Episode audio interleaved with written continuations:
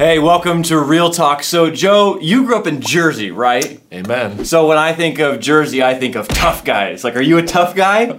I don't think so. But It's not like- why do you think of a tough guy? I don't know. It's a of Jersey. Like, give me my money or I'll break your thumbs. You know, like that kind of thing. bada bing, bada boom. Hey, how you doing? That's what I think of Jersey. I don't think I'm a tough guy. I'm, kinda. I'm actually kind of sensitive. so, the whole sticks and stones can break your bones, but words will never hurt you. Do you buy into that?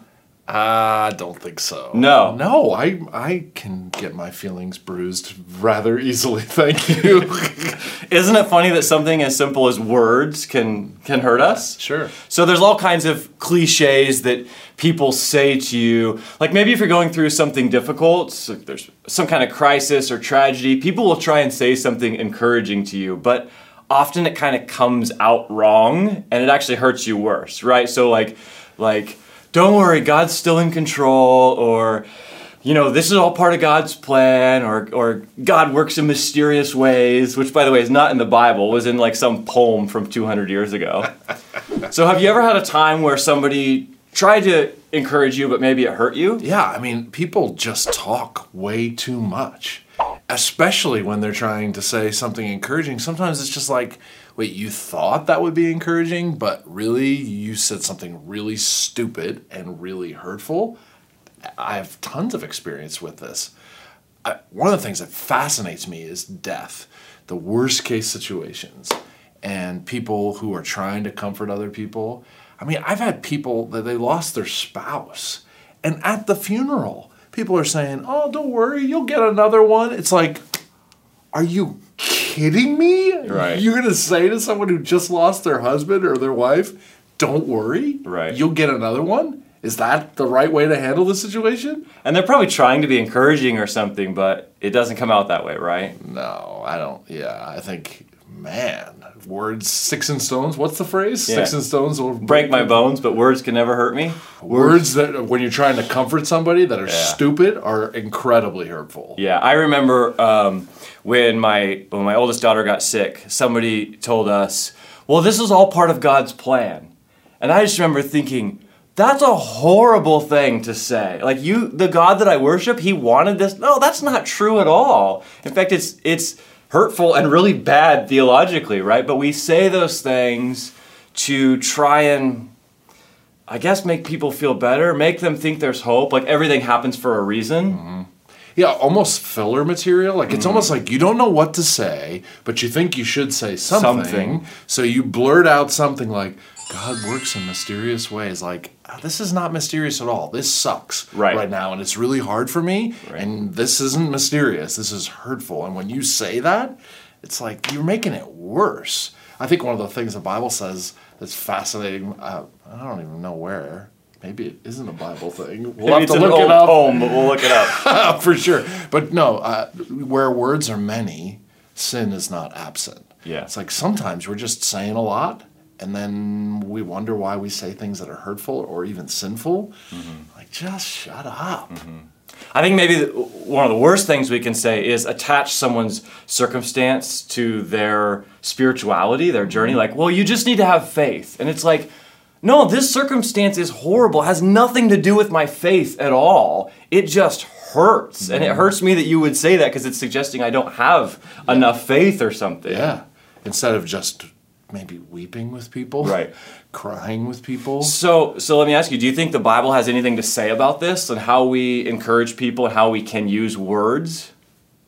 Well, uh, you know, you look at the example of Job and you go, you could see his friends instead of just listening and loving. If you read the book of Job, you find Job is caught in these incredibly difficult, painful situations of loss and discouragement and tragedy and he's got some friends that are just These like idiots. heaping Yeah. like more crap on him. It's Right. like, dude, just shut up. I think Joe said. Job says. Job. Joe says that Job, sometimes, too. Just shut up and sit and weep with me. Yeah. Like, why do you have to say anything? Just weep with me. I think what's fascinating is Psalm 34, where the Bible says, the Lord is close to the brokenhearted. Psalm 34, 18. Sometimes I think what people need when they're going through difficulty is just someone who's going to be close to them, not going to lecture them, not going to quote a verse to them, someone who's going to grieve with them, cry with them, be close to them And that's the comforting thing that we can do when someone's going through something difficult. Yeah, yeah, that's good. I, I so, uh, Ephesians four verse twenty nine just sticks out to me. It says, uh, "Do not let any unwholesome talk come out of your mouths, but only what is helpful for building others up." And then it, this little phrase, Yeah. according to their needs. I think sometimes we speak because it makes us feel better. Like if I can say something to console you, that's going to make me feel better. But a lot of times you don't need me to console you. Like you just need me to shut up, or or maybe it's uh, one or two words instead of a hundred words that I want to say. It's according to their needs, and also that it would benefit those who listen. So if I don't have anything to say that's you know, kind in that moment or encouraging in that moment that's really going to lift them up, mm-hmm. if it's just going to make me feel better, the Bible says I'm not really supposed to say anything. Yeah, for sure. And and maybe that's it. It's knowing people well enough to know what they need and saying what they need. So it doesn't mean that I'm not going to quote a verse or I'm not going to Sure. talk about the goodness and the providence and the sovereignty of God. But knowing people enough to say the right thing at the right time in the dosing that they need versus just spouting off because we don't know what to say and we think a good Christian should say these things. Yeah. Like, no. A good Christian should love someone enough to go, according to their needs, I'm going to say something. So James talks about that the the tongue is so is so powerful, like it's like a spark that can set a whole forest on fire. And so when I think of speaking in those terms, I'm often like, okay, do I even need to speak at all? Maybe I don't say anything. Maybe the most powerful thing I could do is just go hug someone. Yeah. Uh, you know, the other thing that I, I always I hear people say is, "Hey, I'm here for you," and I know they're well-meaning, but that's like, "Hey, I'm over here for you. When you get to me, then I'll cover you." It's like, I think we need to have more of an attitude of, "No, I'm I'm right there with you." Yes, with it's, you. it's a very different thing, Yep. right? And especially when people are going through grief, if you wait for them to ask you to come near, Yeah. if you're like, okay, I'm grieving, I'm going through something really difficult, I'm gonna ask, wait to somebody at no. You're close enough that you respond to someone's needs, come alongside them, love them, serve them, do acts of kindness, and shut up. Don't give them a lecture on what they need to do next. Love them enough to anticipate what they need, serve their needs, see and serve, and maybe just say you're sorry a lot. Man, I'm and cry with people instead of coming off with lectures and verses and Christianese. Okay, so if there's something that we could say, we want to be encouraging to people in the midst of some crisis or whatever. What what instruction would you give us? What what could we say to them? Yeah, I think when somebody's struggling, the best thing you can say to them is, I'm sorry. Hmm. I'm sorry for your loss. I'm sorry for your struggle. I'm sorry that you're doubting that God is present. I'm sorry. And if I'm going to add anything more, I might just say something simple as, I'm sorry you're struggling, and I'm confident God cares about you. And leave it at that. No preaching. Wait for a second conversation. Look for a third conversation to say a little bit more. But just say as little as possible and give somebody a hug.